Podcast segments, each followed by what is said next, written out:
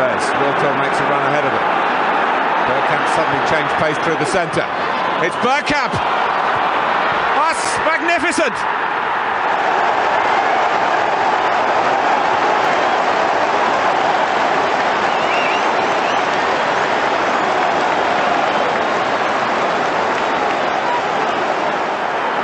The move, and then this, which left Dabizas totally stranded.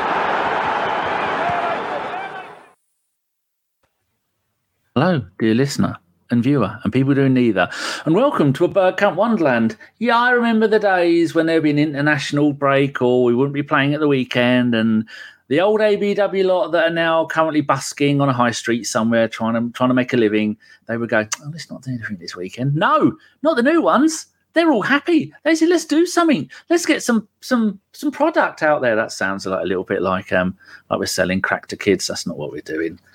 Um, but we have got uh, uh, maybe one on Friday, a special show on Friday, a very short one with someone who's coming over to this country to see. Well, he's going to be here and he's going to come and see me. So he might do a preview show for half an hour on Friday evening before I take him out to dinner at the White Hart in Godmanchester. If anybody fancies turning up, right with me tonight, we have got uh, Femi. How are you doing, Femi? You're looking you're looking full of food and, and satisfied. yeah, nice one. Yeah, I'm good. I'm good. Ready to pod. Can we say talk football. I haven't spoken about football for two weeks, so I'm ready to talk about football. Excellent. You've been penting up all your football aggression. Uh, next up, we got Mr. Mr. LL Cool James. How are you doing, the Arsenal Wookie? That is so far not sticking, and I bet you hope it doesn't stick. I don't mind. I've been called much worse, so I, I'm not bothered, man. It's all good. It's all good. A pleasure to be here. It's very rare that I get asked on, Danny, with people that I've never done a podcast with before. So this is fantastic. I'm, I'm looking forward to it. Well, that is what I intend to do. Get um, new people on the pod that haven't been on for a while or haven't been on for a while. Uh, Michael from You Are My Arsenal is going to be coming up in in a few weeks, and um, Mike McDonald is another one I spoke to, and he's now got his internet sorted, and he said he's going to come on. But talking of new people that have never been on before, it is Lottie from the Vic Akers Akers. Hmm, I'm not sure. Wonderland podcast. Now they didn't stick steal our name. What they did, Vic Akers Akers was the man who used to be manager of the Arsenal ladies, and he was the man in charge when the Arsenal ladies are the only team in uh, probably English or world football to do the quadruple. They won the uh, the Champions League, they won the Premier League, they won the FA Cup, they won the League Cup, and did they win the uh, Charity Shield at the same time? I'm going to say they did, even though if I don't know if they did or not. Uh, Lottie, how are you doing? I'm good. Thank you for having me on, Danny. Um, it's a pleasure to be here tonight. Um, yeah, we did actually win. Did did do the quadruple, and we didn't do a single single game that season. We won every single game all through all four competitions. Yep. So the rest of them No just one give up trying to catch up, and it's they're never going to be able to do it. It's never going to happen. Anyway, it's nice to have you on. Um, right, the first thing I want to talk about. We'll start with you, uh, Femi. Um, how do you feel about the football at the moment? Because we are in it's almost like a, a fake interlull where nothing's happening while stuff is happening in a transfer window with no transfers. I mean, it's a doozy of a pickle to say the least, isn't it? Uh, look, if I went off mute, that would be a good start for the day, wouldn't it? Uh, you know what? Um, yeah, it's a bit of a weird one, isn't it? Because we this is only the second of these mini winter breaks that we've had. Because the first one we had a couple of years ago, and then last year we couldn't have one because of the World Cup, which everyone's forgotten about already. But yeah, we were just coming off a World Cup, so we didn't have this mini winter break. So it, it was a bit strange seeing sort of five games last weekend, and then this weekend is only five games, and Arsenal are, I'm guessing, the first game up this weekend as well. So by Saturday, we'll be done and dusted with our Arsenal, and that's our first game in two weeks, and we don't have another game for about another ten days after that as well. So it's, it's a bit of a very weird period um, to be supporting Arsenal, especially now that we're out of the FA Cup.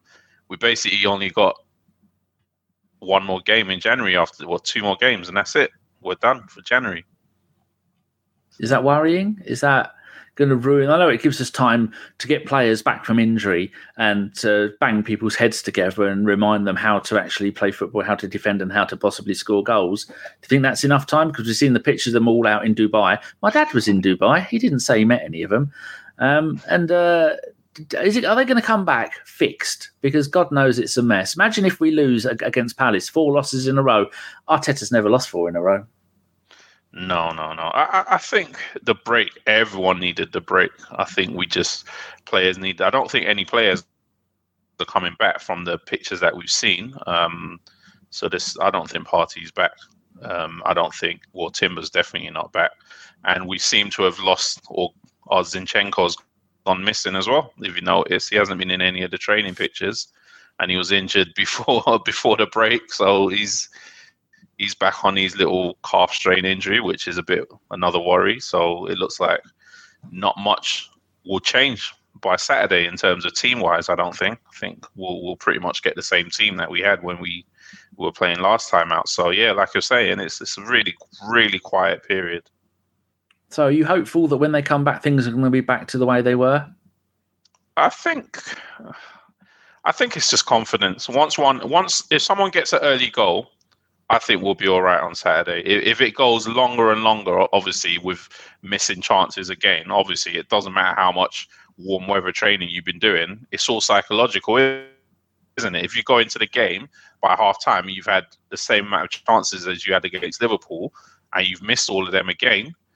You know, or it, it could flip the other way where you score one early and you by half time you're four 0 up, which is not not not an Arteta Arsenal side likely, but it, it's one of those things, isn't it? Where once they get that first goal, I think that the, the floodgates could open, you know, just to give them that relief, that confidence, and and I think we'll be all right if we get that early goal. Hopefully, James, how do you feel about it all? Are you in a, a slightly more downcast mood like I am, where I've almost forgotten what football is, and I'm just uh, living my life playing Football Manager? I'm about to do my sixth consecutive Invincibles. Wow, nice, good man, good it's man. Not real life though. As just keep telling me. Doesn't matter. Keep getting it on. You know, get it on your CV. Look at that Will Steele guy. He, he done quite well just by being someone who did Football Manager quite well. So, yeah, get it on the CV, mate. Um, for me, I, I, agree with Femi in a way. I I I, I wanted the break. I, after that month, we had such a bad month that I was like, you know what? I don't want to watch any football if I can help it for as long as yep. possible. Till we're back, so take some time away. Um, it just because it, it got into a meltdown. I mean, today uh, I work in quite a high rise building, Danny, and I saw people saying that this is the right time to sack Arteta and to get Jose. And I nearly threw this out the out the window of the high rise building because um, it, just it, it just releases nutters. I mean, yes, have I got reservations about our manager and opinions about our manager? Yes, but I'm not at the point of let's sack him. I, I think the fact that we're even in a conversation still is because of this manager. So I, I, think it's absolutely ludicrous some of the takes that are going on there at the moment. But yeah, we definitely, we definitely, definitely need significant improvement, Danny, up front. Um, I don't think anyone doesn't believe that, and I think as well, if you're looking objectively at the window, nobody's moving up at the moment. Nobody's moving. Nobody's doing anything. And I, part of me thought is that because they're waiting for this outcome of what happened this week to Everton and Nottingham Forest because they were analysing every club. So maybe every club thought, "Well, hang on a sec, we could be dragged into this." So mm. now that they know that they, the rest of the clubs know that they're clear per se, it's just a case of well, who's going to be the one to lump and who's going to be the one to move. But for me, I think there's at least maybe four or five players that we've got at this squad that the manager doesn't trust, yet they're still around and there's no significant links for any of those going apart from one, which is obviously Cedric to Besiktas, and that worries me as well because part of me thinks, okay, if you're not going to, if we're not moving for anybody in, at least get these ones out, you know, because we, we, you're paying a significant wage to these people who, let's face it, now that we're only in the Champions League and the Premier League, how many games are they realistically going to play? Probably none. So, so why why are we keeping them around? it, it just it just seems like a waste of time and money for me. Yeah, this is uh, we need to use this transfer window to get players out that may not have gone, may not have gone or didn't go last summer, might not go the next summer. Players that are going to come in and do a job like Elneny, like Cedric, or players teams are going to go. Well, we need someone who can do left back, right back. We need someone who can cover in midfield. Whereas in the January transfer, I mean, in the, the summer transfer window, they can just go, well, these are our plans. This is what we're getting So someone who emergency needs a couple of players, that's the ones that they might go for, hopefully. So there was talk of Elneny also going out to. Um, I mean, he's, he's been on loan there a few years ago, and I think he likes it there.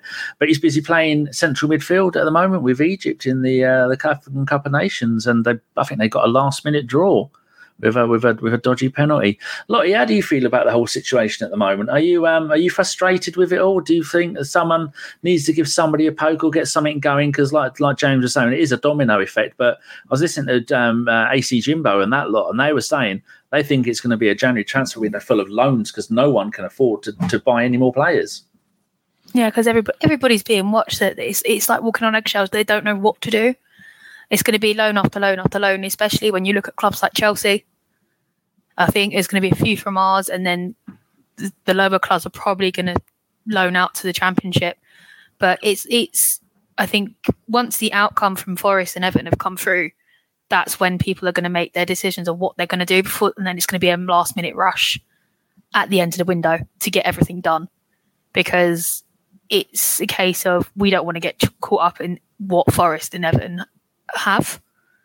Um, but it's it's going to be it's. I think more than anything for me, as much as it seems like a good idea, it's the fans that are going to suffer. Your uh, your working class and lower are the ones who are going to suffer and not be able to go to games anymore. And the poor man's game is going to be made for the rich man. Well, that's the way it's headed. That's that's the way. I mean, if they could, they'd have nothing but executive boxes and prawn sandwiches all the way. Which is why when I'm in charge of the Arsenal, when I buy the club, the executive boxes are going. They're all going to go, and all the food is going to be um, from Aldi, and everyone can afford a hot dog. Uh, I've not put much thought into that, so someone needs to save me. So, um, are, are, you hopeful, Lottie, that we're going to bring somebody in, or do you think it's just going to be a matter like James saying, possibly getting a few out because we're, we're not going to be playing Vlahovic, are we? Or, or um, I think he said Luca Toni. That's not right, is it? I think it's, maybe a loan loan deal is on the table. For, might, might maybe on the table for the rumor that's been around for about ten years and that is Benzema. I, I, can probably see that happening, but I would have taken him three years ago when he was having a good run, but not now. That's the only thing. That rumor, it's like you see it come up as soon as the window opens, and it's just like great. But I think at this point, that is our best option for me personally. But whether it happens or not is very, very unlikely. Femi, you, uh, you you looked a little bit disgruntled there when Lottie said uh, Benzema on loan. Do, do you not want the pension at, at the Arsenal? No, it's not even that. It's why would he give up? I mean, we well Jordan Henderson just did, but why would he give up seven hundred grand a week to come and play in a cold Arsenal? I get he's not happy there or whatever, but if I was him, I'd just sit on my contract. I mean, he's like thirty six years old. He's not. he's he's not playing for his national team. It's not like Jordan Henderson who actually is trying to play in the Euros. So he didn't mind ripping off his contract um, Benzema's can just.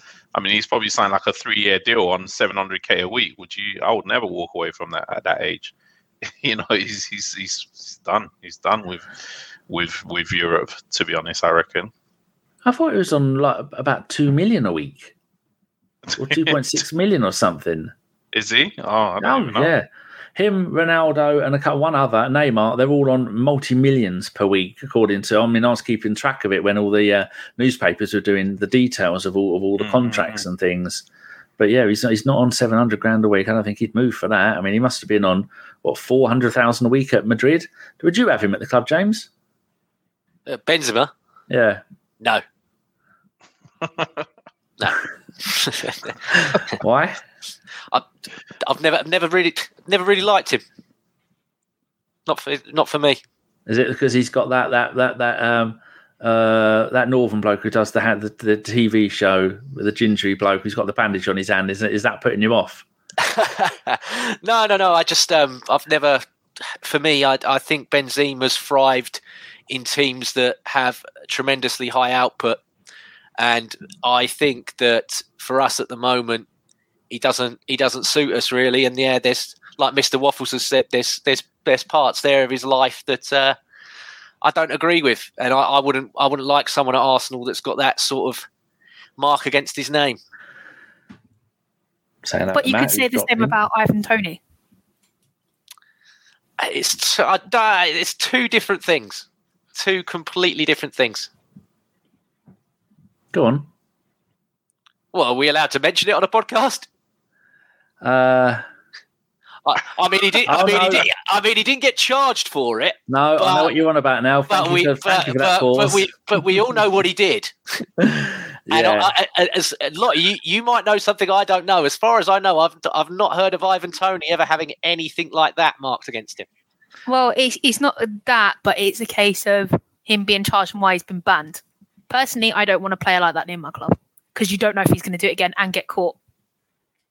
It's it that a very stupid he's got that do, same sort it? of cocky attitude as Aubameyang, and I never, I was one of the very few that never wanted Aubameyang in the first place. I knew of his reputation, I knew of his attitude, and what he did in his previous club, he did to what did to us, and I just, I really don't want him.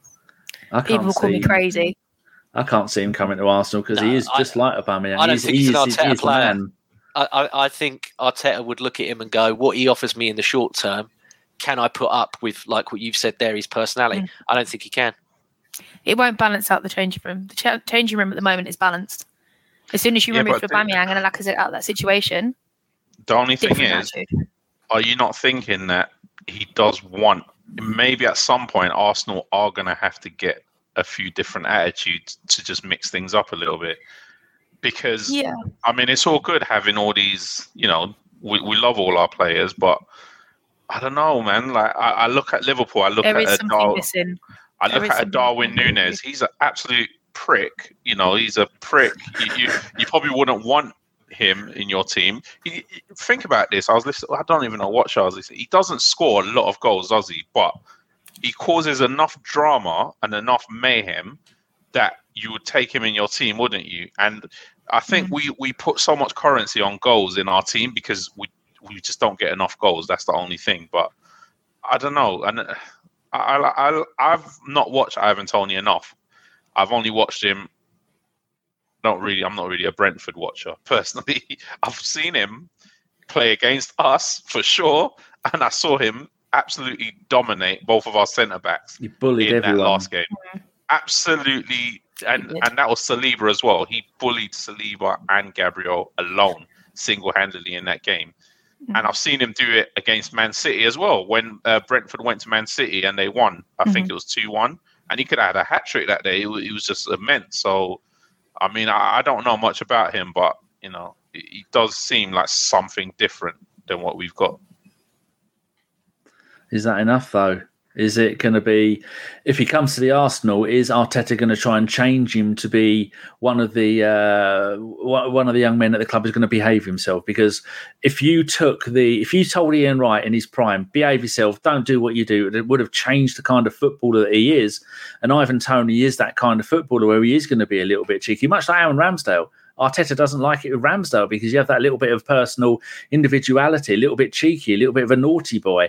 And uh, you can imagine Luca, T- not fucking Luca Toni, Ivan Toney. Gee, um, can someone change his name? Otherwise, I'm going to say Luca Toni all bloody night. I'm obsessed. So, um, uh, Ivan's going to come in, and you can imagine him coming in just wearing a pair of uh, leopard print. Um, Leopard print underpants and got his Crocs on, storming around the uh, the Emirates like he's the new king of the Emirates. But then if he played, he'd be on that pitch, he'd be doing the same thing there, bullying people, getting penalties, scoring goals, bossing the game, which we don't have at the moment, do we, James? And that's what we need. We need someone, but I don't think Arteta's going to do it. Yeah, I mean, he, does seem to, obviously being a disciple of Pep, he does seem to follow and take Pep's lead on a lot of things. And if you really pre it, Guardiola's never had a big personality type of player. If you remember, first one of the first things he did when he got into Barcelona was like, right, Ronaldinho, Ibrahimovic, both of them, you got to go. You know, he did. He didn't let. He didn't like having them around. Eto'o, he's got to go. Um, and he's got one now in Haaland, and the output is completely. We've seen it. You know, he, what fifty-two goals was it last season, and what have you?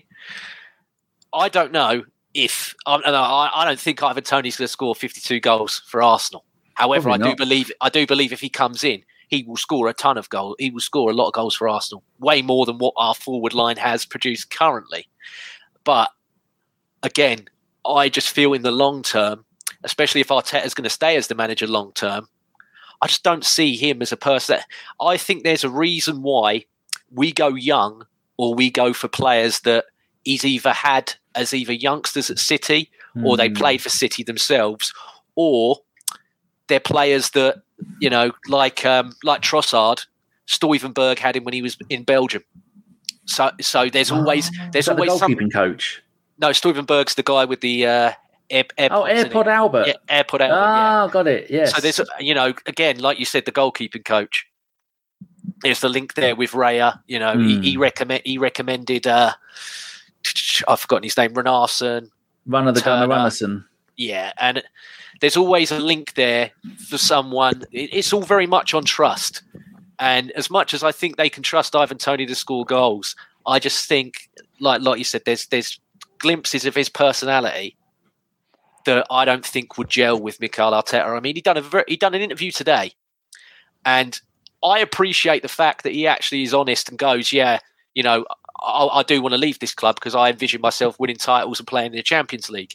However, I think after they've backed you for eight months, where you, know you've not been allowed to play because of stupid decisions of your own, which again, you know, he didn't really ever admit to it. It was sort of like, yeah, I done it and I got caught type thing. He never really gave any kind of remorse for what he's done, even though it's only gambling. And yeah, he's clearly got a problem. Hopefully, he gets that sorted. But I think the right thing he could have done was look, I'm happy because on Saturday I'm back for playing for Brentford.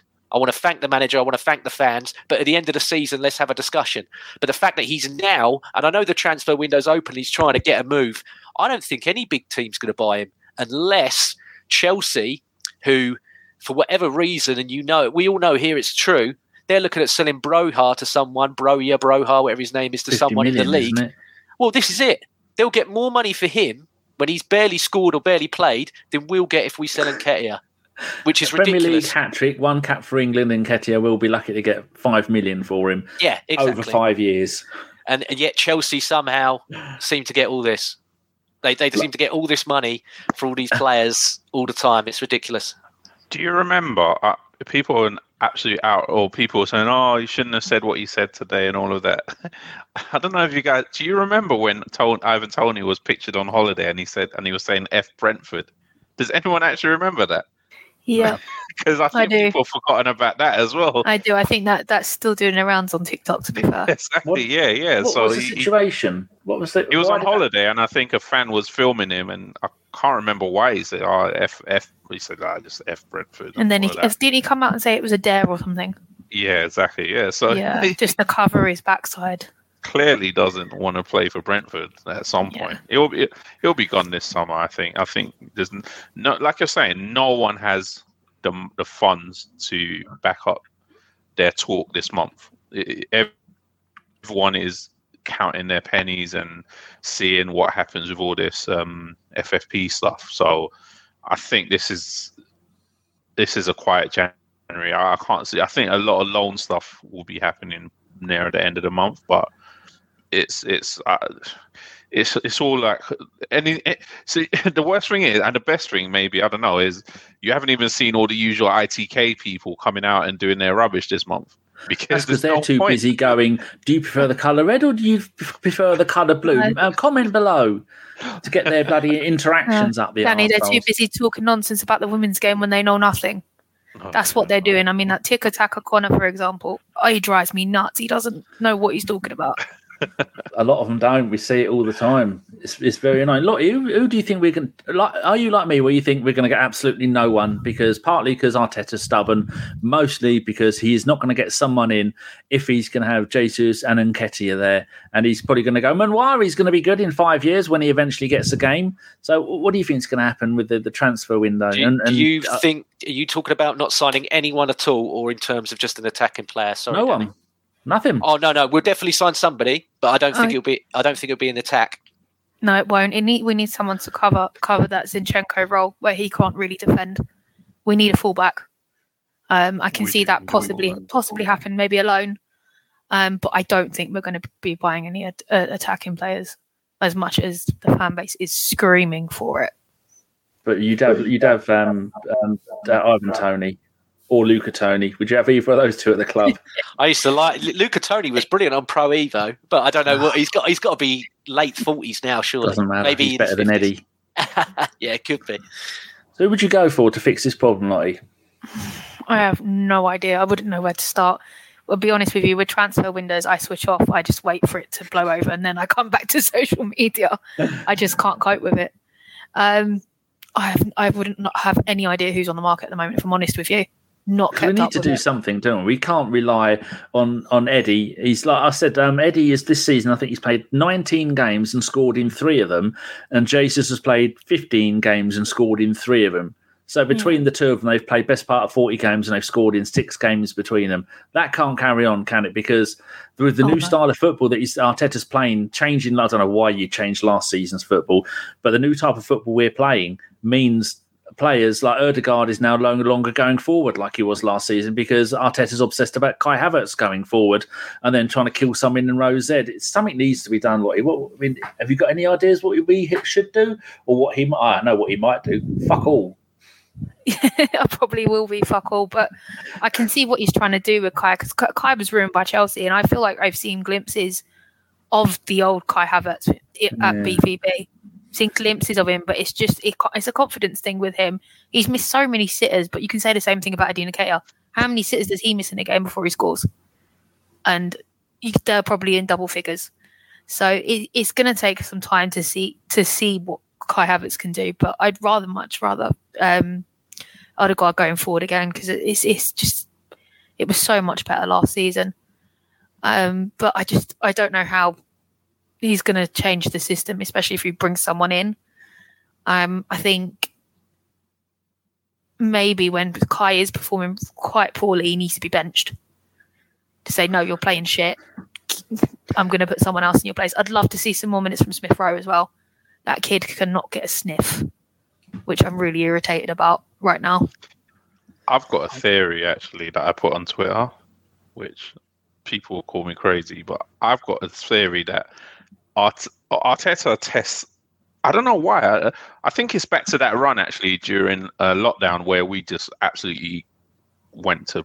I don't know what happened that run, that crazy run where we're losing nearly every home game, and I think some fans have just switched off him since then. And anytime Arsenal lose a game, you see all this hysteria start coming out again.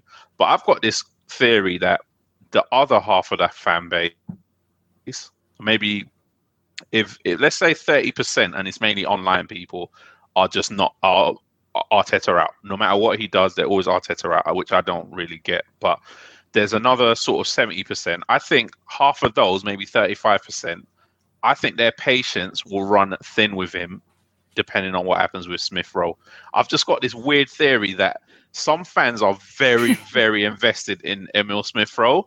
That if he gets bummed out without being given a chance, while some players are given multiple chances, if he leaves and then those players that are given multiple chances do not perform but continue to be given a chance, I think that might switch some of the fan base on Arteta. I've got this weird feeling. He'd be on very thin ice with me. Put it that way.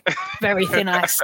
Mm. He is he's ESR's my- a generational talent. Yeah, He's my favourite, so he'd be on very thin ice with me. he's one of my favourites as well. And yeah, yeah, he- So, it- yeah, it's. him on the phone. I, I- I just think I understand the injuries and stuff, and Mm-hmm. I, I've seen some people saying injuries, but the amount of chances that he's he he doesn't get a chance, he just he I might as well not be there. To be I honest, think it was a game before Christmas. He came on. He should have scored, but it, it went straight. and into he the looked like he was going to cry after the game. As Yeah, well. he did.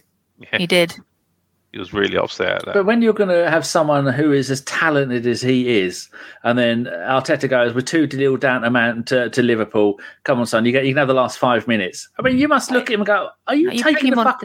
Yeah, Bring him on at seventy minutes. You don't. You, you Yeah. don't. You don't do that. I only stayed just to watch five minutes of Smith Rowe to see if he could do anything. Uh, although I will own it, I never walk out before the whistle goes. Never. I just Yeah. physically can't do it. I've never done that. I always, cl- I always say it, no matter how bad players off. Yeah, I've, or I mean, always, I've left early stands. once. No, I was still in the stands when Man United battered up, battered us. I just couldn't leave. I was like, oh god. I walk. I always walk round to um, the uh, North Bank after the game, but I usually clap the players off and then quickly walk round to North Bank to meet my friends. Um, I've only left once early, and that was um, I think it was Monaco, where we were just we got back in the game, I think, and then we flipping letting a goal like immediately, like straight away. I just got up and left. I was like, this is ridiculous. I was like, yeah, that's it. I think that was a game where Giroud missed like hundred chances. Like, oh, yeah, I think. This. I've, I've never let my mate forget this, but the game where we were losing to Southampton and we ended up we drew, he walked out before the goals went in. He said, "I was watching. I was watching. I was. I literally stepped outside the grounds and, got, and the goals went in. I was killing myself laughing." last season. Yeah, I think last season. Yeah, it was a while ago, but it was just. Was it or was it the one that Emery won? Not, where the players.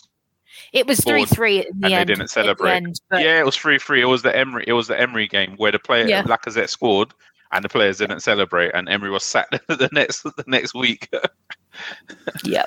yep. James, you look like you're in the process of having a stroke there, so I'm going to come and save you with some. Do you want to say anything about what they were talking about, or do you want to talk about this point that Avon's brought up? Yeah, I mean, it's a great point. Um, we last season.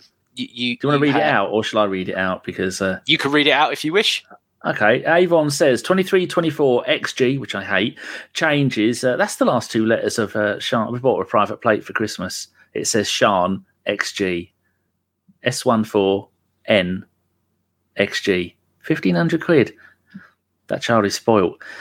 Uh, Jazz doesn't have a car. She's put on a go kart. Anyway, he says uh, XG changed from last season. Opta Martinelli, what last season was 8.93 XG. It's now 2.52, down 254%. That's nearly all the percent that has ever existed. Ødegaard, 9.96, down to 3.94, down 153%. Saka, 11.06 to 6.89, down 61%.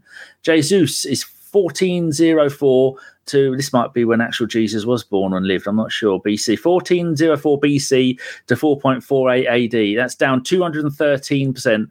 And Eddie 10 down to 4, which is down 141%. What do you make of that, James? Because I need to have a breather and a little cry. well, yeah, no, it's not good reading. And like, like I said earlier, in that two week break, I hope the main thing that they've been doing, as well as trying to sort this all out as a group, is practicing finishing because the finishing the last couple of weeks has been absolutely dreadful.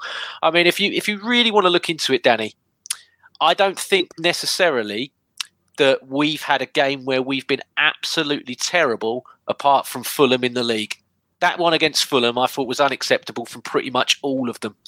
Um, but in terms of the finishing, that's been dreadful. But overall play has been, you know, I don't think it's been too bad apart from that that Fulham game. Uh, that the the output needs to improve massively. I mean, you're relying again on two relatively young wingers to do literally every single thing. If if if Martinelli and Saka have a bad game, Arsenal have a bad game. So it's it's a case of if they don't do anything, it seems like Arsenal really don't do anything and we've gone from a team that when we played Chelsea away and got that draw, which was fantastic, Trossard scored in that game right near the end. At that time, we had 12 goals from our subs. So we had the best in the we were the best in the league in terms of bringing people on and letting them do something and have an impact. Now, if we were all to have a conversation, if I said to you, Danny, Lottie, Femi, all of them that come off the bench, which one of them do you think is going to do something for us? You'd probably go, I don't know at the moment, James. That that needs to improve because if you've got no one that can change a game from the bench, then you go around in this circle of again you're doing Plan A, but then there's Plan A, but we're just with different people. And again, uh, like you all said about Smith Rowe, what are they going to do in three minutes? They need look, if you're going to change it, give them more than three minutes because the only time that Smith Rowe started this season was against Sheffield United in the league, and he did actually get an assist in that game. So he, he pulls numbers when he does start. I just think it's a it's a belief. I, I think in terms of reacting to game state, Arteta's still not at the level that we need him to be. And I do think as well in terms of his subs, he's still not at the level that we need him to be. And if you look at where we are in the league, it's about right to me. Um, I'm upset because it's a regression from where we were last season but we need to have something massive happen for us now in the Champions League, I think, in terms of winning anything. And that is a knockout competition, but you do have to be smart in that competition. It's not always the best teams get to the final, Danny. You know, I'm an Inter Milan fan. Last season, Inter Milan were not the best team in the Champions League. Exactly. But they did what they needed to do And if it wasn't for Lukaku playing football in Timberlands instead of football boots, they might have beat Man City and ended the treble. So you just never know. You just got to be you got to be smart, which is something that I think we can do, but we just need to turn it round. I mean, this Saturday, winning winning changes everything. So let's hopefully go out there, beat Palace, and then we can have a different conversation next week. Anyone else got anything to add to any of that lot? No, I think um, I think that the changes that we've made this season probably don't help as well. I I, I mean, I'm I'm always arguing with um, people online, but not that much. But Josh, me and Josh had a big falling out the other day about Granit Xhaka versus Kai Havertz. That's unlike Josh. And he's adamant that nothing has changed with Kai Havertz in there compared to Granit Xhaka, and I just, I just can't have it at all It's because I, I. I, I, it's massively changed, hasn't it? It's, it's, it it's has. I'm not a Granit Xhaka fan, but it's massively changed. He did the job. Yeah, yeah, and you can watch the even the Martinelli thing. I think he helped Martinelli so much. If you watch some of the play that we had last season, you'll be shocked that you'll see Xhaka out on that side so much, not just in the middle bursting into the box, out on the left, kind of playing that left midfield type role where he covers for both Martinelli and for Zinchenko. And I think both of them have suffered for Xhaka not being there, and that's why I just I still can't get my head around this Kai Havertz stuff. Apologies. I yeah, sorry. I, I just don't get it personally. I, I you can tell me that he's played well here and there and all of this, but he's totally changed our style of play. And we miss do you know what? Also we miss Thomas Partey so much. Like I, I know people don't want to hear that, and I didn't I didn't think we would as well. But if you think about let's say a couple of years ago, or even a year and a half ago, if, if I told you, oh, Thomas Partey's going to get injured, everyone in the fan base would be having a meltdown. And I just don't think that it's changed that. Much that he, our form is linked to him. We he played 31 games last season. For about 25, 26 of them, he was absolutely brilliant, and we were brilliant. He, and then against Liverpool and West Ham, after those games, his form fell off a cliff. And guess what? So did our form. We are so linked to the way that that he plays and the tempo that he sets for us that we people don't think about enough. He's played three games and 15 minutes, and most of those games were at right back as well. He's not played for us this season, and we miss him so much.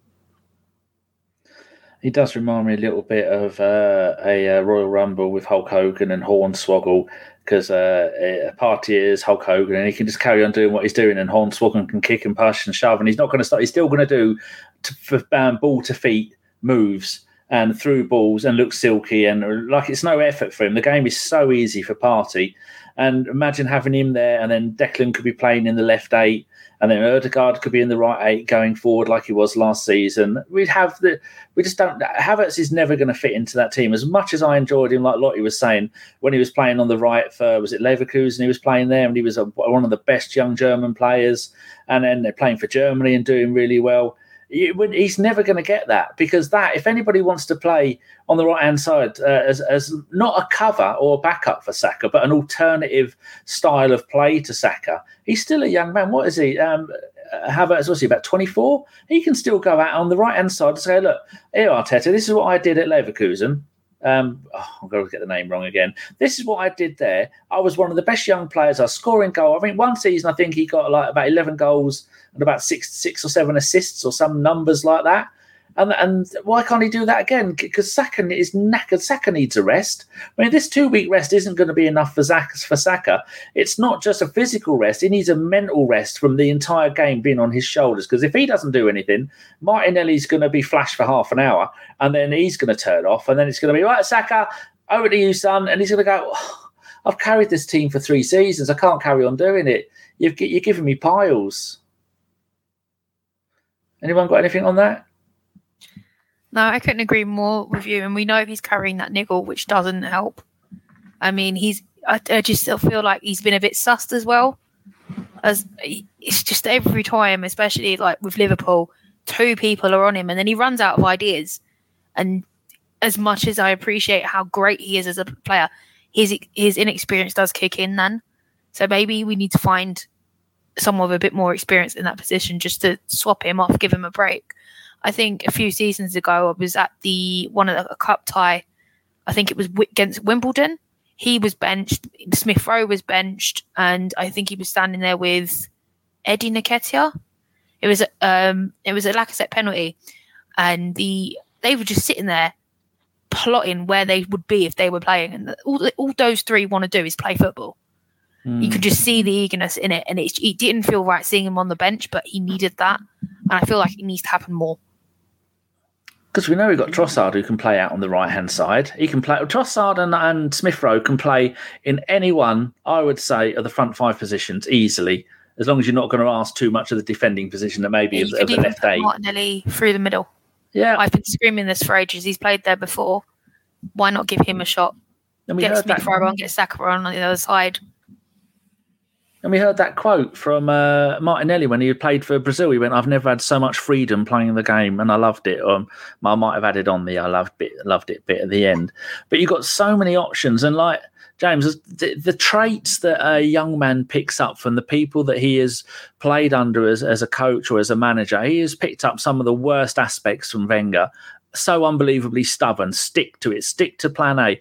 And he's picked up some bad traits from Pep, as in, hold on, everybody, take a seat. I'm going to reinvent football. Watch this, like he, he's done in times before. And he needs to be not so stubborn and go, actually, I fucked up there. Ramsdale, get your shirt on, son. You're playing.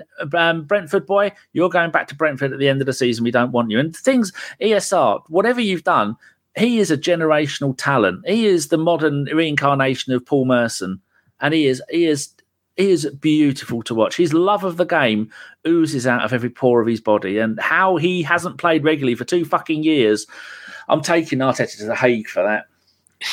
Yeah, I mean, obviously, for a long, long time, he's had his issue with his groin. Uh, he's finally got that sorted. He looks to be better than he was, and also there was massive rumblings about the club being unhappy with his weight gain since that he was uh, injured. But you know, he looks all good to me. He looks fit enough for me to play. And you're looking at the team at the moment, like we were all talking about. Obviously, Granit Xhaka going has completely changed that left hand side. The tempo of the team is slower compared to what it was last season. And if you, again, if you really want to look into it, Havertz, for me, his best performances okay, he's had about one or two that have come from playing at the eight, but his best games for us have actually been when he's a different nine option. Mm. Man City in the Community Shield, be a nuisance up there. He was brilliant in that game. Um, I think it was Brentford when he come on. He was playing as the nine, got his header. Um, trying to think of the other. I mean, that first half against Liverpool, his actual play in terms of finishing dreadful, but he did everything else for all the other players and created the chances. I, I, thought that we looked better because he can actually hold the ball up. He can bring people in, which is what you don't get with Eddie Nketiah. I think Nketiah's got better at it, but he's nowhere near as much as a hold up or a link player that uh, Jesus and Trossard are compared to him. So I think if you're looking at someone to play that left eight, I'm with you, Danny. It's got to be Emile Smith Rowe. I think he's the best. Oh, if you want someone to arrive late into the box, thinking about it. Yeah, if you want someone to arrive late into the box and finish it, who's going to win? CM Punk's going to win the Royal Rumble, by the way. I'll answer that right now. He's going to win the men's one, and uh, ba- Bailey will win the ladies. Um, but yeah, Smith Rowe's the man for it. Smith Smith Rowe's the best option that we've got in terms of who's at the club already and not going to buy one for me at playing that left eight role. Um, the goalkeepers, Danny, I know you're big on it. For me, I think Raya's marginally better than him, but it's not massively. It's not. It's not a massive, massive difference. But that is a big pro. You know, that's created an issue that, like you said, he didn't really need to make. I think he's permanently signed now. We know that in the summer that transfer is going to be done. That's another reason why we can't look to sign people now is because we've already got a thirty million pound outlay on David Raya done. If you think about it, did we really need another goalkeeper in this? Could we have used that? I would have bought maybe the forward or another winger that gives you an option. I mean, deep down, Danny, if I could sign anybody this window, I'd go get Pedro Neto from Wolves. He's a handful. That's who I'd buy. if you're not going to buy a centre forward, then get yourself a high output winger And even now, where he's been injured for a long, long time, he's still got more assists than Mo- I think he's still in the top maybe two. I think Sa- I think uh, Salah's just pipped him, hasn't he, in terms of assists? So it, it, for me, he solves so many questions. Um, if if you were to buy Pedro Neto, but I still believe we're probably going to go out there and get get a fullback. Which again, do we really need one? If you look at it, yes, Zinchenko can't defend, but you got Tomiyasu back in the next couple of weeks. You can roll with him. Kiwior, if you're not going to sell him, you've got to trust him a bit more. But at the same time, he's not really a left back. He looks like he'd probably be better centre half. But then Gabriel and Saliba have to play every game, so it's just it's it's difficult in terms of getting all of these people in to do what they need to do. But yeah, for, for the left eight role, Danny, yeah, I'd be. You know, if if you were to ask me for my dream lineup for Palace, Smith, Smith Rowe's playing there, hundred percent. You a you a dirty boy, getting us all excited like that. I was um I was reading something actually when you talk about the keepers today. I don't know if it, it was I, I think it was the Madrid Athletic um site where Madrid basically said they will not sign Kepa on a permanent transfer this summer because obviously they got him on an emergency loan because um um uh, what's his name Court- Courtois. Courtois got injured. Now what they said is they will not spend 20 million on a backup goalkeeper. 20 million euros, bear in mind. So all this stuff where we we we fret so much about getting this perfect backup goalkeeper. Other teams don't care about the backup goalkeeper as long as he's he, you know he's competent and he can play the same style, which I think was a massive minus point for um, Matt Turner. He just and you can see it at, at Nottingham Forest now. He's just a bit crazy, but but they just don't care. As long as you're competent keeper, you can play a backup. But they said, yeah, we will not spend 20 million euros on a backup keeper, so he can go back to Chelsea. That's it. So we we we, we definitely should have sold one before we bought one. Just reading some of the comments in here. Um, Archangel says Raya is like those outfield players who pull on some gloves and training for a laugh. uh, Lottie, is it? I'm not, I'm not doing I'm not doing the Raya thing after last. Yeah, last you've ruined it by telling me Ramsdale was going to go. I- You started this bullshit. I told you that at the beginning of the season, the second pod of the season, I said to you Ramsdale's going to go, and you refused to believe me. Well, I'm not having it. Look, is it too late for Arteta to go? Actually, I've gone done fucked up and go back to playing the football we were last season because not only was that a thing of beauty, it worked. It's only January, so I don't see why not. I don't, I, I'd rather have Ramsdale in goal. Yeah, Uh, let's be honest, he got us to the Champions League, and he's got seen nothing for his for his efforts. And Raya's just come into top spot, and that's the end of it. Yes, he makes makes his blunders, but what keeper doesn't? yeah, but we do something needs to be done because just imagine the situation if we after the the Dubai um, trip, he comes back and we lose to Palace. I mean, Twitter is a big enough shithole full of dickheads as it is at the moment. But imagine what it's going to be like after, even if they get a draw against them, then it's going to be one win in eight games. It's it's going to be it's going to be like the Somme on Twitter. Yeah, it's going to be horrible. But that whole of December was horrible um, across the club. Let's be honest. Like the women lost for the first time to Tottenham Hotspur at White Hart Lane, um, and then they've had their four weeks off. They've come back. We've won our FA Cup game. It seems to be getting us back on track. Again, the academy was off. Come back. They've won. So it's surely it's got to be the men's turn. I mean, it's Palace, and it's hot. It, like we've we we know how to deal with Palace. They haven't they haven't got that thorn in our sides anymore. Um, in the form of oh, I've forgotten his name. Zaha. Zaha, that's it. And it, it's it's going to be interesting to see how how Roy plays them out, but I think we'll be fine against them. I just hope this this hot we- warm weather training has done something because you're going to come back and they're just going to be cold. So Palace are playing right now, actually, aren't they? Three Just England goalkeepers in. on the on the two sides. please, Yeah, yeah. Um, Olise is still not fit, so that's a plus point for us. But yeah, they've got um, they're losing one 0 I mean, you know, Twitter's fallen apart when I see people who know nothing about women's football that are going ever since Miedema's been back, she's been shit. Get rid of her. I saw someone that say that. Yeah, the can I day. can I ask about that? Actually, I keep I keep looking at the team Yeah. sheet because I don't really. I mean, I keep an eye on the results, but I don't really. I keep looking at the team sheet, and she's Mhm. only started one game since her injury, and that was come this back from weekend in FA Cup. ACLs Yeah, yeah, are yeah. a massive injury. You need to watch the documentary that Arsenal have released. It's like five parts, about an hour and a half um, Yeah. with Beth, but it takes a long time. If you ever, if you ever had had an ACL injury, you're basically your knee just pops. That's it, and you've ripped a muscle on the inside of the knee. So she's had a, had to have an operation, take some mu- muscle from the other knee to put repair it, and then there's Okay. there's like it takes for women it takes over a year to get back into Okay. it. So um, last November, not Mm. the one just gone one before that. Beth did hers against Man United in the Emirates. She came back and she she basically scored about the same, roughly the same week. So she's now back up and fully running. She's only just started doing full ninety minutes.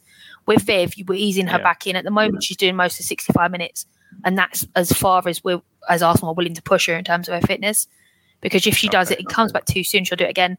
Um, Teyah Goldie is one of those players who came back too soon, and then she did the ACL on her other knee. So she's had ACLs in both knees now, and she's one of our younger academy kids. But it's it's just there needs to be more research done into it because obviously with women's feet, our feet are a lot smaller than men's. I know Adidas are working on on new technology for the for the uh, for the trainers. Um, that even applies to the general public as well. Um, and also they they're also looking into research, um, looked in looking into periods linked with the ACL injuries. Um, one of the greatest strikers in the world has just had her ACL done, and that is Sam Kerr. So as much as I'm kind of happy about it in terms of Arsenal and Chelsea, I'm actually also glad because she is one of the best players in the world, and she's just absolutely brilliant to watch when she's playing for Australia, but not for Chelsea. Um, Yeah, but yeah, It's, Yeah. it's just a case of easing easing her back in. Easing her back in. Okay, that makes Yeah. sense. Is it- It's, it's quite interesting. Yeah, yeah. It will be again. He will Thank be eased back in. You won't see him full out 45 minutes. There's no chance. Thank you very much for saying that because I will not argue with anyone on Twitter again who continuously wants to tell me that they're ITK and that, oh, yeah, he'll be back in January. Oh, he'll be back for the Porto game. Oh, we'll be in the Champions League squad. And I'm like, you are not serious. I said, have you, how many sports have you ever seen someone suffer a ACL?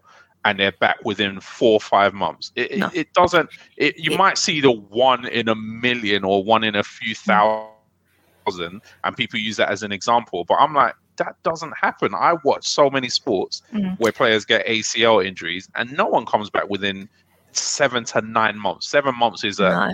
It's a bit place, like, at the moment. Leah Williamson's just returned to full training. Everyone's getting excited. You won't see her for two months. It's not going to Yeah. happen Exactly. because Leah, exactly. Leah's been doing her own thing off the pitch, and she's been doing all her recovery and stuff since last, I think, April. I think it was April. We put her away at LSV and Man United. Yeah. Um, when she went down, she knew straight away. She was just smacking around like, "Done. I'm out. That's it." Mm. And that, that that in turn made it let her miss the World Cup. Yeah. Um. So she's just returned back to full training, and I think we could maybe maybe six to eight weeks before we see her any minutes. Yeah. She's Yeah, going to miss the North think- London I derby, think- and that girl loves the North London derby. So you're talking about. I the think. small- I think. Oh, go on, Fem.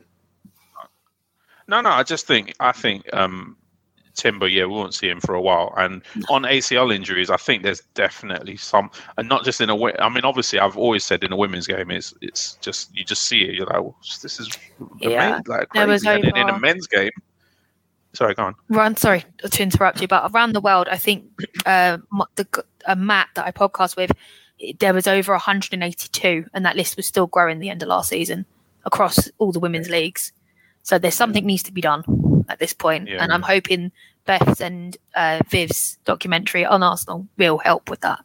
Yeah, and and obviously uh, in the ABW chat, we've been counting the men's ACL injury since the start of this season as well, and we link we did link a lot of them to the tour in America. A lot of players that went on tour in America this season seem to come down with ACLs, and that's between all different clubs, whether it's Inter Milan, Chelsea, Tottenham.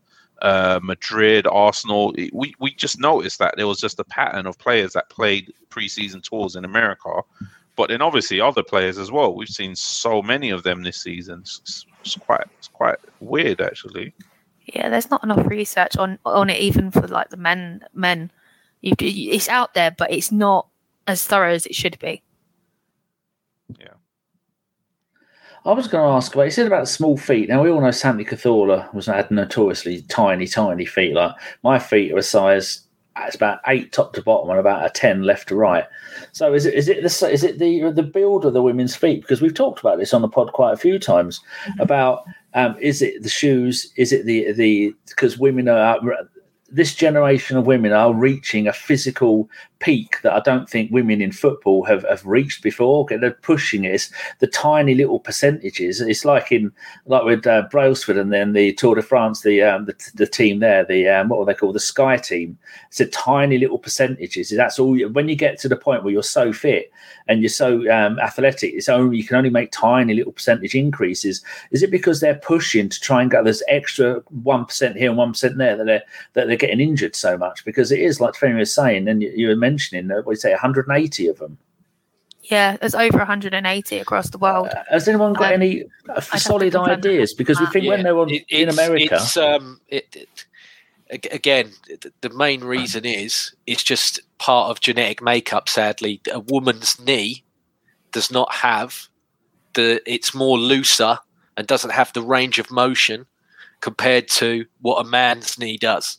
So that is why, unfortunately, they have these injuries. Um, they, they- it, it's just it's just the case of just the body is different, and that's that's the main that's the main cause that I read is of what's happening. And I think that's like what Lottie's saying that they're trying to adapt maybe a boot or something that can help with that motion and everything else. And again, as well, I think workload, uh, men and women's game. If you, you know, I, I, I'll freely admit I haven't got as much knowledge on the women's game as other people that are here right now. But in terms of the men's, if uh, out of the top clubs and the top teams for the last eighteen months, this is the first sort of break for an awful lot of them. Oh, no, I, I, ju- I just think there's just way too many games. I mean, the Nations League. Why does that exist? Hmm. It's not needed. It, it, Money. It's, yes, well, yeah, we know that, but I, I just the sheer volume of what they're being made to do and everything else. It's just ridiculous. they're It- it- expendable. it's absolutely, yeah, it's absolutely ridiculous. But yeah, I'll let other people touch because they know more on it than me. So, but yeah, I just thought I'd throw that in there. The, the, the main reason is sadly just genetically the, the range of motion and the strength in a knee joint in a woman compared to a man just Mm. isn't there. It's just just not there. yeah, the thing is, it's, it's not just that; it's everything. I think it is when you look at the women's physicality compared to the men's. It's just a completely different entity altogether. It's like growing up for me. I was in boys' football boots, and it there was nothing out out there for women, and there Is still isn't. And they've only just started changing it now. Is it size difference or just a structural difference? A structural difference, and yeah, structural difference. That is weird. I mean, you should see my Sean's knees. She's got builder's knees. She's got blue. Well, if, if it's a man's job, it's a blue job. And I say, you've got blue job knees. She's and this, oh, that could go down very badly if that was said wrong. Fucking hell, move along, please. Fuck's sake. You're going to be Yeah. on uh, you're going to be on Joey Barton's podcast this week, aren't you, Danny? I like a lot of what he's saying, and I, and I retweet and I like some of it. The bloke's an arsehole, but he's a funny arsehole, and some of the shit he is saying is right. And now we've seen some of the DMs that that twat has been sending other footballers and going, "Well, you're an arsehole with podcasts." It's it's Twitter. You don't you don't come to Twitter and expect everyone to say, "Oh, you look lovely today." Well, actually, they do in your DMs, but I, I Oh, block those people. It is, but they're It- gonna, if you're going to come in there, you know you're going to. That's you can. That's what it's there for if, if you're if you're going to get involved, then you're going to get involved, and then you can't go crying when things go wrong. But yeah, that bloke's never managing in football ever again, is he? Definitely not a ladies' side. So, um, Mm. Lottie, do do you think there's going to be um, where they're going to be able to fix this and sort this out? Because you can't have women getting to the pinnacle of their game and then go and snap them out for a year because there isn't. They're not. They're not on. 150,000 pound a week, are they? Where they can just put their feet up and go, that's all right. I'll go and spend all my money on panini stickers. That's not going to happen, is it? No, we get paid peanuts. Well, the girls get paid peanuts compared to the men. I mean, there's no such thing as a transfer market. Well, it, it's there, but most people move around for free. Mm, Didn't we pay So five hundred grand for Russo or something? Yes, we did. We did. And that was like a world look record for the for the Premier League. for the Women's Super League. Yes, it is. Wow, and the, record for the men's thing, if that was about, I mean, Clive Allen, no, it wasn't Clive Allen, it was uh, Trevor Francis in 1981 went for a million pound. Well, 999999, he didn't want to make a million. That's 1981.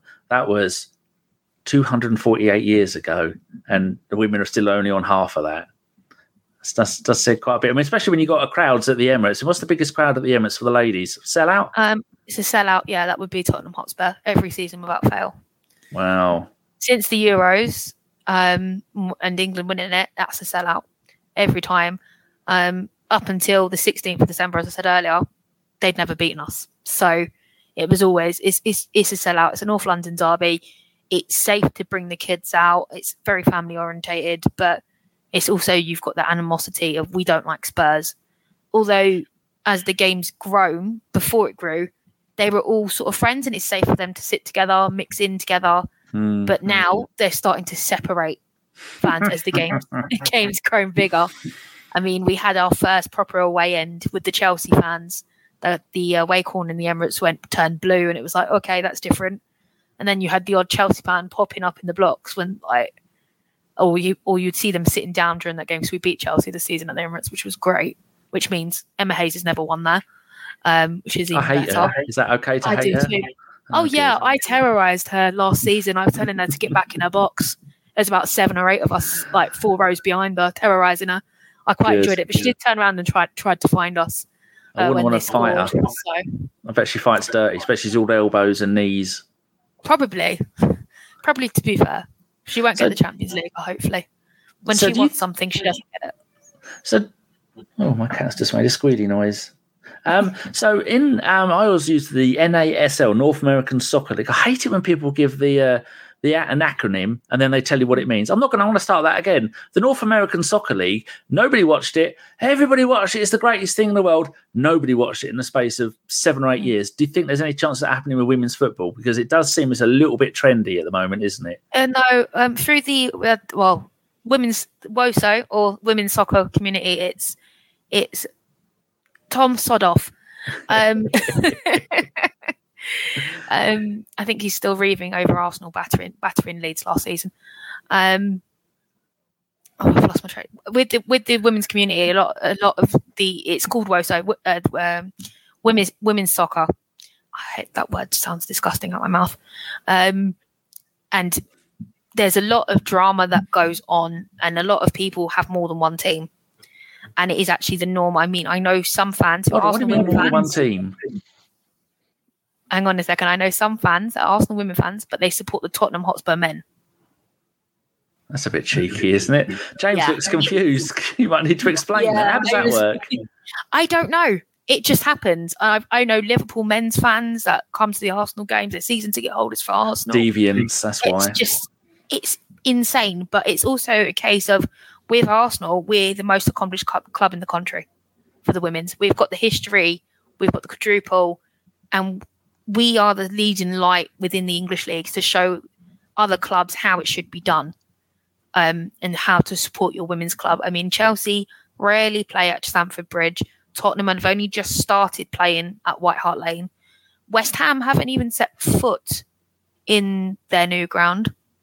Um, but yet they can take the team photos there because West Ham won't support their women's team. Are they and- just placating the, the audience because it's it's a thing at the moment? The fan base, I mean. Yeah, West Ham. no.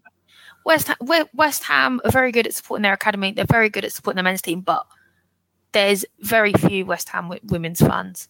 And to be honest with you, they're always that team that just escapes relegation Hmm. because there's not enough funding for them. It's not exactly it's going to cost much money, is it? It's going to cost the uh, a, pl- a one player's wages for a, one star player's wages for a month will run the women's team for a year. Mm. Yeah, I, I love West Ham ladies, mate. They, if it weren't for them, Dagenham and Redbridge wouldn't have a Premier League style football pitch. So I'm over the Yeah. I'm over the moon for West Ham ladies. Yeah, no, but if you, thing is, like, I personally, personally, Meadow Park, Boreham Wood, they've got the best ground at the moment because we look after their grass. If you if you look at where Tottenham work, uh, Tottenham play at the moment, they play over in Leyton Orient. It's literally a mud bath. It's disgusting. Um, but it's there's a lot. There's a long way to go. Although you see Arsenal are doing all this amazing stuff, for the other smaller clubs that are in championships and national leagues, there's a long way to go in terms of funding. Um, Reading have had to, um, when they got relegated last season, they can't no longer play their female their, their women female players. So the ones who can earn big money have moved on to other clubs or, or other other leagues um, because they're not getting paid for what they should be. That is a shame. It's not like there's no money in football, is there? There's more than enough No, there money isn't. for everyone. When you've got tickets that are like, I think I paid 40 quid for five of us to go to the FA Cup. Hmm. That was two kids and three adults. Hmm. So the money's not there yet. I'm quite happy to keep paying cheap money, but it's not going to always stay like that with the growth. well, it is something that we at ABW we should do something called uh, the scores on the doors, where we died uh, right back in the beginning in 2013, and I'd say what the ladies' team was and who scored the goal, who they played, and where the league position was. And people didn't like it, so I stopped doing it. I used to do that in the under 18s and the under 21s, and people, and then it moved to the end of the pod, and then it got chopped off, and then. Uh, yeah, so we, we were watching it. I'm keeping a track on it for quite a while. Um, if anybody in the chat has got any um, any questions, I have got three questions saved at the moment. One from Jimmy, one from Nikki, one from Phil. We know Nikki and Phil's are both going to be bullshit. So basically, we've got one question. So if anyone's got any decent questions they want to put in the chat, put it there, beginning of a letter Q, so I can easily see it with my old grey eyes, and then we'll go on from there. Um, James, any other points or Femi you wanted to, you wanted to talk about? Because uh, we've done an hour and six minutes. ABW shows are now a little bit shorter because uh, Chris isn't here, asking the questions, singing the questions, and answering the questions. So uh, You know what? I, I wanted to ask you actually uh, uh, about this um, FFP stuff. What you guys think about it? Just quickly. It doesn't have to be a Mhm. long conversation because we're definitely not Swiss Ramble over here, are we? So, um, what do you guys think about it? Because I, I said today that I read an article actually about Wolves and how Wolves sold 17 players because they knew they were in FFP trouble. So they not only sold 17 players, they also fell out with their manager who was doing all right for them, and he quit because of because they knew they were in FFP trouble and they knew that they had to balance the book. So my thing was, I hope Nottingham Forest, especially, get nailed to the nailed because their whole argument is basically that they were trying to sell one player for the whole summer. and because of that one player, I need they missed the deadline because they wanted to sell him for more. oh, by one That day, sh- wasn't it? No, no, they missed it by a while. Actually, they they could have. So, basically, the story goes they could they had a bid for Brentford for thirty five million for Brennan Johnson. Hmm. That would have been before the FFP cutoff date, but they decided to hold out for the forty seven million that Tottenham paid them. Now, my thing is tough luck because if you're relying on that one thing as your mitigating circumstance, I think that's absolute rubbish. When another team is selling 17 players because they knew they were in trouble you know, teams have had they've known about this for a while. So why should I? I, I don't feel sorry for any of them personally. I, I think Everton, their finances are in an absolute mess, to be honest with you. And I think people are not actually looking at them enough. People just feeling sorry for them because their name's Everton, but they're basically taking loans from an owner who's trying to buy them just to stay afloat at the moment. That's how bad their finances are. So I I just wondered what everyone thinks of it, you know, because it's just Yeah. a lot of what about are oh, what about them, what about them? Well, for me, they've committed the. You know, at the end of the day, they've committed the offences. That, that it's not like it's not been explained what these offences are and how you don't do. You know, this isn't allowed and this is why. Um, so they deserve the punishments that come to them. Um, I can understand how they feel aggrieved when you've got one of the teams that won a treble last season and have as many as they have charges against them. However, they've got about 115 and counting, and it goes back to 2009. They're also paying lawyers 10 grand an hour to help try and find loopholes and ways to get out of this. Everton and Nottingham Forest do not have that kind of money. And also, they've been compliant. You know, Man City haven't complied. They're like, no, we disagree with this, and we're going to fight this. And you know, Everton and Nottingham Forest have both gone, yeah, this is what's happened. Look, we'll send you all the details and everything else. And it's quite cut and paste. Well, you know, you broke this law and everything. And you make a good point there about their owners as well. Seven, uh, seven, seven, seven Sports that want to own Everton. They uh, want to try and get this through as seamlessly as possible because they do not want to be playing championship football in their new stadium that they're going to have after next season. I think there's a reason why they've extended the stay at Goodison by a year. In that, if they do get relegated this year, they can still go to the fans. We we've still got Goodison. you know, we're not going down in the into the new shiny ground, so that they can probably get promoted back up and be like, right now we're Premier League in our new ground and it's a new dawn, it's a new day, and we're feeling good. In the words of Michael Bublé and others, but I, I believe that all, like I said earlier, all the teams in the league were worried about this with the FFP profit and sustainability, like you said. Now that it's a bit clearer, I think it's a case of someone will move and then that will move the window. Everyone else will jump after the first sort of domino has fell.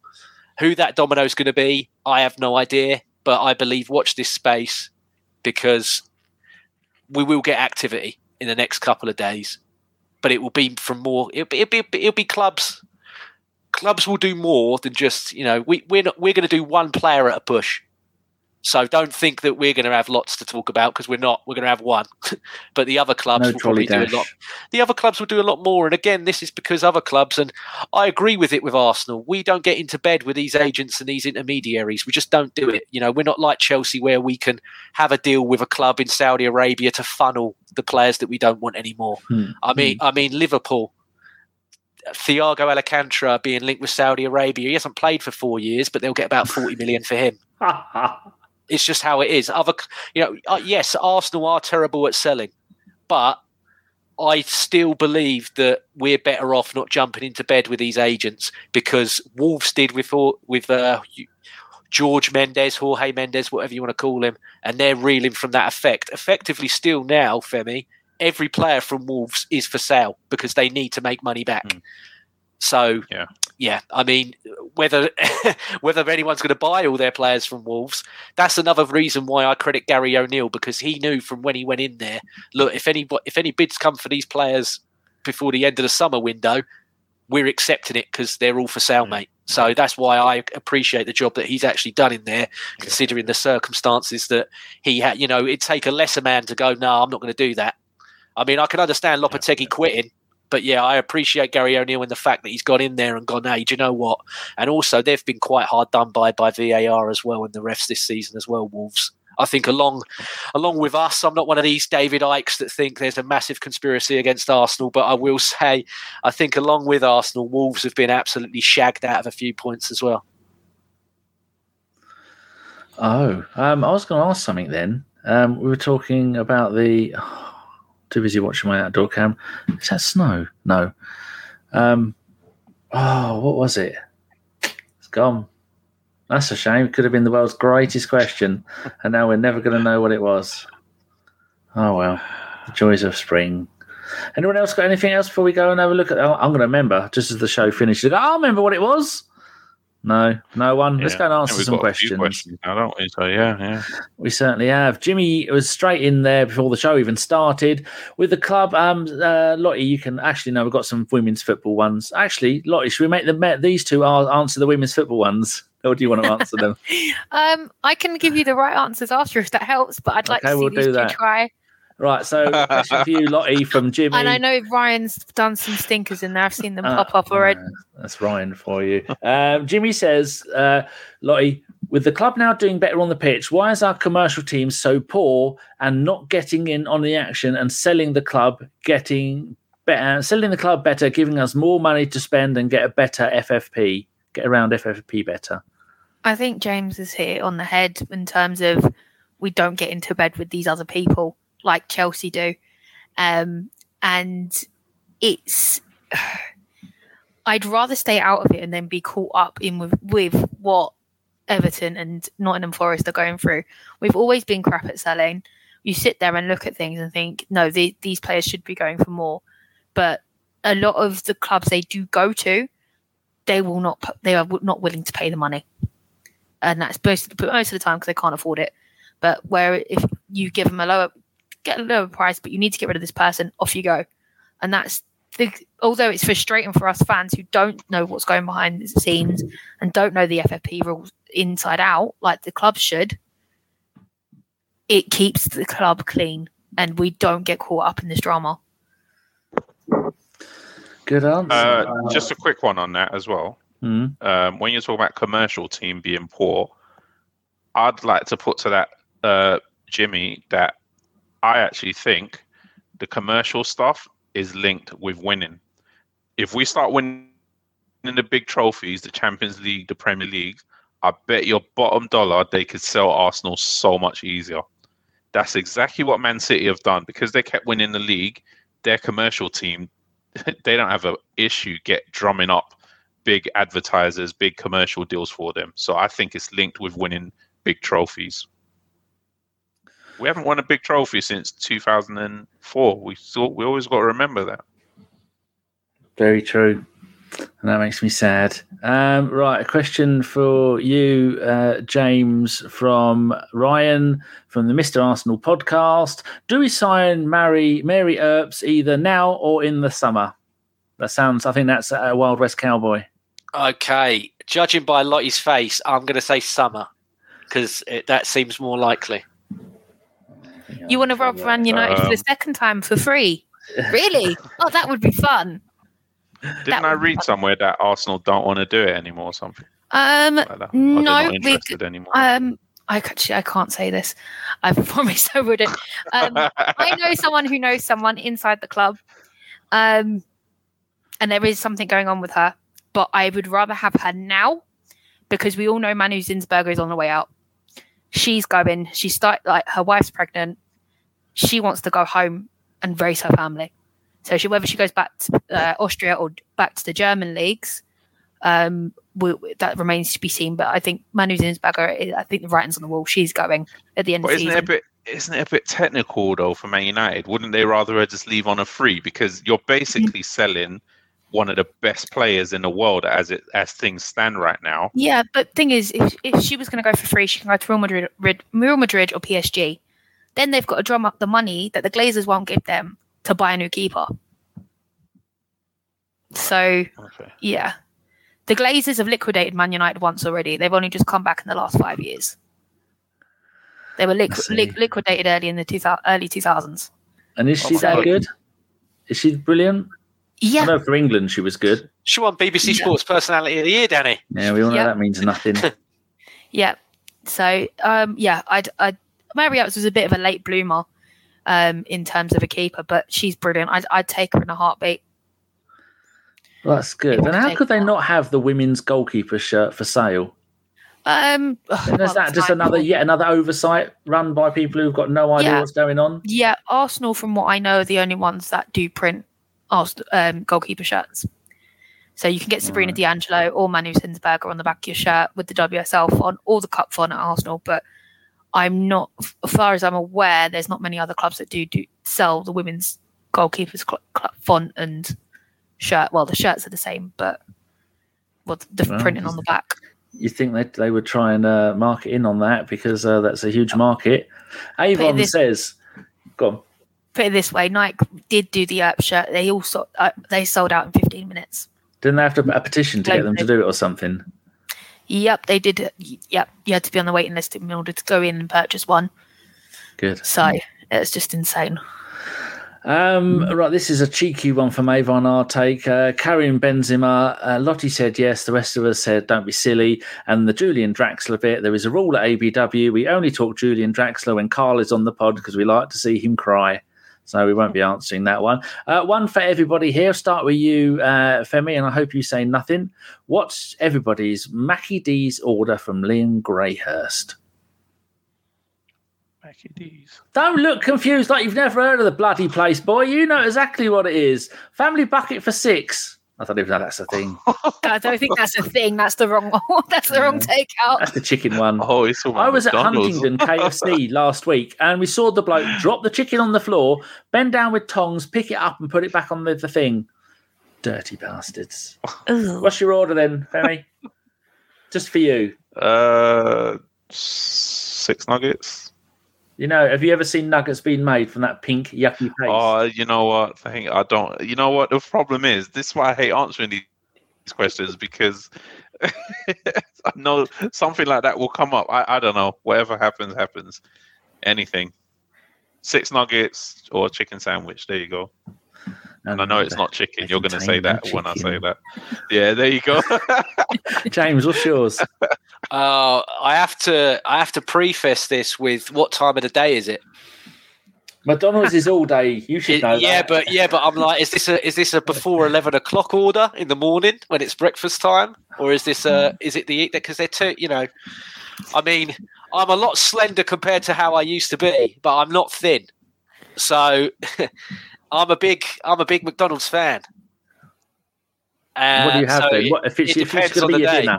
You know, I was I was celebrating the other day, like with with such joy that the breakfast wraps are coming back. I, I was I was over the moon at this news. Uh, hopefully, they get bagels back as well, and we can uh, we can all rejoice again. But uh, yeah, uh, if it's the morning, then I will get the double egg McMuffin and two hash browns and a Tropicana. If it's the evening time, depending on what the special burger is at the time, if it's one that I feel like I might want to try, I'll get a bit of that. Na- mainly because they've gone cheap the last few years since COVID. Uh, they've gone for the big tasty, so I'll normally get one of them with bacon and then chips and then six nuggets. But if not, the quarter pound of cheese with bacon is is the best of the bunch of the burgers. Oh, that uncooked raw stringy bacon thing. That's yeah, but it's Oh, still it's uh, still it's still the best of the bunch. The since He's they got he's got an answer for everything. since since they got rid of the chicken legend, Danny, their their chicken game is is nowhere. You know this Mc McSpicy or whatever it is that they've got at the moment. It cannot compete with the. You know, it was legend by name, legend by nature. They cannot compete with the chicken legend. I'm an infu- I'm a Donald's enthusiast, Daddy. All So right, Gordon Ramsay, back in your box. Lottie, what do you go for? Oh, the uh, sweet sweet chili wrap, but it's got to be the crispy one, not the other one.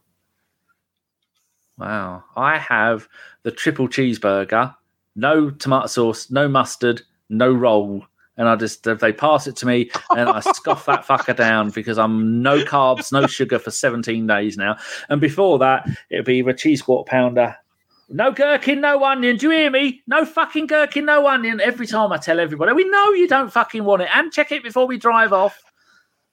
Um, are you one? Of, are you one of those where they're like, "Can you wait in the bay?" You go, "No, I can't." Because that was what that was my dad's thing. It was it was notorious when they're like, "Yeah, can you just wait in bay one?" No. Then that would just create havoc. It was it, that was his special. That was what he liked to do. He he loved it. He loved refusing to wait in the bays. Oh. Stan, we got um, Stan saying they got Wendy's. Yeah, Stan, we got Wendy's over here now as well, but they're only in like two or three places. Yeah, there's like a massive one in Camden now. Yeah, Um, yeah, yeah. Camden. They used to do the um where the Barclays the Bank used to uh, be. pop up. Yeah, they used to do pop up shops at, at in Camden for Wendy's. I used to get that um, at the Mm. Emirates, but it's only on it was only on order, so they got a shop there now. Do you know what I like actually? Funny enough, I whenever I go to the West Coast, In and Out Burger, and I'm sure we got some American listeners online. We can probably they're probably going to tell me it's the worst, but I don't know. It's so different. But yeah, In and Out Burger on the West Coast, I love it. Oh, well, there you go. Um, we got we actually got a Wendy's in Huntingdon, and it is it is fucking diabolical. Uh, it's cold and it is rubbery, and I don't like it at all. And I'm not going to have it. I don't care what anybody says. I was trying to find a little video there, but um, it seems not to have down. Why haven't you downloaded it? You absolute muppet! Download it. Do as you're told. No. Where's it See, put that? everyone's agreeing with the In and Out Burger shout on, on the chat. Uh, in yeah, Rogan's always on about the In and Out Burger. Oh, I'm looking. I need to find fucking video. I'm trying to download it here. We went to uh, McDonald's in Huntingdon the other day, and it was closed, and there there, there was a rampage, and so um, this happened. Hold on, get rid of get rid of the writing, go back to brand, then go this.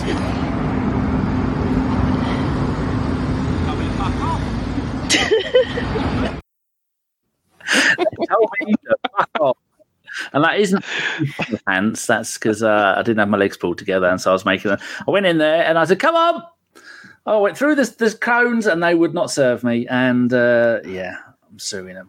I, did, I only wanted some meat, just some meat-based product, and they wouldn't let me have it. God, this is quickly going off a track, isn't it? Right, another couple question. Uh, this one is who had the last lady's question? It was uh, you, wasn't it, Femi? No, it was James. No, it wasn't. Ah, James, right. Um, there, there was another one. Uh, where was it? Uh, oh, here we go. For you, Femi. Ryan asks, out of the three trophies Arsenal's women are, cu- are going head to head with Emma's Hayes' Chelsea, how many do you think we can nick away from her to ruin her send off before she goes to manage America? Yeehaw! Um, oh, um, uh, one out of three. No, but but but but but Oh, didn't you just say that they lost their best player? So maybe two out of the three because they lost their best player, Sam Kerr. You said right? Yeah, so maybe two out of three. We can maybe take the FA Cup. The league, I think, from what I can see, we do need to improve massively in the league um, on the first half of the season. Is that good enough answer? Did I yeah, sound like yeah, that sounds about right. Considering we had no pre-season, we had one week to get our shit together, and then our season started after the World Cup. Yeah, perfect. good. and when she's gone next season, will other teams have more of a chance of winning stuff because she's uh, not there? Um, yeah, well, it depends. Um, Chelsea women have actually asked for uh, a female coach, so Chelsea are now looking for a female coach for a replacement, which is interesting. Is that from that diversity bullshit or because it's generally a good idea? It's generally what the players want. Fair enough. I agree with that. Um, there's quite a few male managers in that league, and they're just a load of old shit. Basically, Good. they're horrible. 'em. There's one doesn't understand the concept of rotation. Ah, just don't get it. Same eleven every time. Um, played. Uh, all right. Well, I've got you, uh, Lottie. One from Phil. Is there no one who can play instead of Saka? Oh well, you can stick Smith Rowe there. You can stick uh, Trossard there. Um, who else can play there? Reuell Walters, I think. I think I think he went off to the warm such uh, training camp. I thought I saw a photo. I might have to go and check. There's no, You can, he, he can probably wants he wants a left footer there, so there is no other there is no other left footed. Owen That Robin, plays on the what's he right hand doing? I mean, Thing is, you'd Jesus have to played get there someone against against Man City, didn't he? He played all right there. well, that that, City that yeah, that's that's Yeah. the that's the most mental thing in that your fifty million pound striker is a better option on right wing than your wingers that you've purchased. It's just yeah, Yeah. that's just He just sums well us up. Man City out wide. He did, yeah, he did, yeah. quite well. He gave who who, who plays left back? He gave a Gu- Guavio Guardio a torrid time in that game, so I don't see why he couldn't play it. Mhm. Uh, and and the you can final put question. Havertz up front, like you said in in your earlier chat. And the final question, I'll have this one. Nikki says, uh, "Why does everybody, every club, seem to wait until the last few days of the transfer window to sign or sell anyone? Why not get it done early? Well, Spurs have done it early because they bought players that no one else wanted, and one of them looks like a male model, and the other one is a failure everywhere he's been, apart from uh, his original stint at Red Bull. And it's like we were like James was saying, it's just a game of chicken. Whoever goes first, whoever goes first is not going to get the best deal." So they're all waiting at midnight, at the stroke of midnight, and then, they're going to go in and raid, and then it's going to be a tr- trolley dash, and everyone's going to end up with players they don't really want, but they're going to get rid of players they definitely didn't want. It's going to be a mess. Right, I think that's it. We're all done. Um, yeah, so uh, Lottie, tell people where they can find you on the Twitters and your podcast, and a little bit about who you do it. we know you do it with Matt, but who else? What else do you do with it? Um, you can find me at Lottie underscore AWFC. Um, you can also find me on Vic Akers Wonderland. Uh, we predominantly do Arsenal women. Uh, we do two shows a week. Uh, we do try and get other f- uh, fans on. So if you're interested in coming on, come join us for a preview review. Come join us. Um, we uh, we've got a special coming up for our one year birthday in in the next couple of weeks. Um, so make sure you come and check that out. We will be going live and have an interactive quiz. Um, yeah. Oh, there you go. Short and sweet. James, we all know where we can find you, but in case there's anybody new listening to the podcast, where can I find your your wonderfulness on the Twitters and Just- other pods are you moonlighting on as well as moonlighting here. Oh, whoever will have me, um, pretty much. And then yeah, it's just all at LL Cool James ninety one. Um, that's where you'll find me. Unfortunately, I saw you had some comments about me having an OnlyFans where I interfere with Throot and and uh, play with myself to eighties horror movies. I do not have an OnlyFans where I do this. However, I am open to offers. I uh, you know, money at the end of the day, money is money, and um, I need to put my heating on. So if anyone Um, would like a LL Cool James 91 OnlyFans, let me know.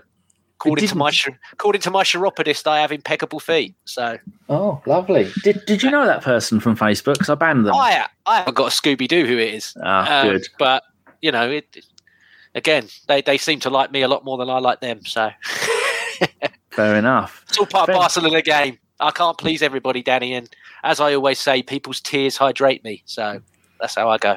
Oh, don't talk to me about hydration. Jesus, it's a mess. Uh, Femi, where can people find you? I know you've been here for, for years. If they want to hear your, your great takes on Arsenal goalkeepers that have no longer got a future at the club, I'm here. I'm here. I'm always here. You know where I am. what if You they're follow only me on Twitter if you want. Oh, you can catch me on ABW. You can follow me on Twitter at Femster82 talking rubbish. Can I just give you a, a quiz as we're closing? Go on then. If I said if I just said to you blank blank, that's the player's name, is fun to watch, but I can only assume defending is not listed on one of his key skills on LinkedIn. Who would you say that was? Can I go Fuck first on that one? Yeah. Go for it. Alexander Zinchenko? No, no, no, no, no, no, no, no. No. Terence Okay. Trent Derby, You're you're you're in the right ballpark though. not Ben White.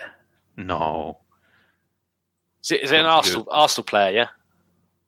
It is an Arsenal player, but he's not currently at Arsenal. They make it easier for you. Tavares. It's fun to watch. Exactly, Nuno Tavares. Who said this? That's Nottingham Forest fans because I just saw him coming off the pitch just now, and I'm wondering how he played tonight. yeah. So I, I googled his name, and it's just never want to see Nuno Tavares wear a Nottingham Forest shirt again. was because Marseille found out the best way to play him, not left back. I mean, last season at Marseille, he was being dropped for um, oh Kolasinac, and Kolasinac scored a goal and got man of the match, playing in the formation they played. And he is not a left back. He is not. He's barely a left wing back. There you go. No. All right, cheers. all. It is is a very sad state of affairs. When's your next show, Lottie?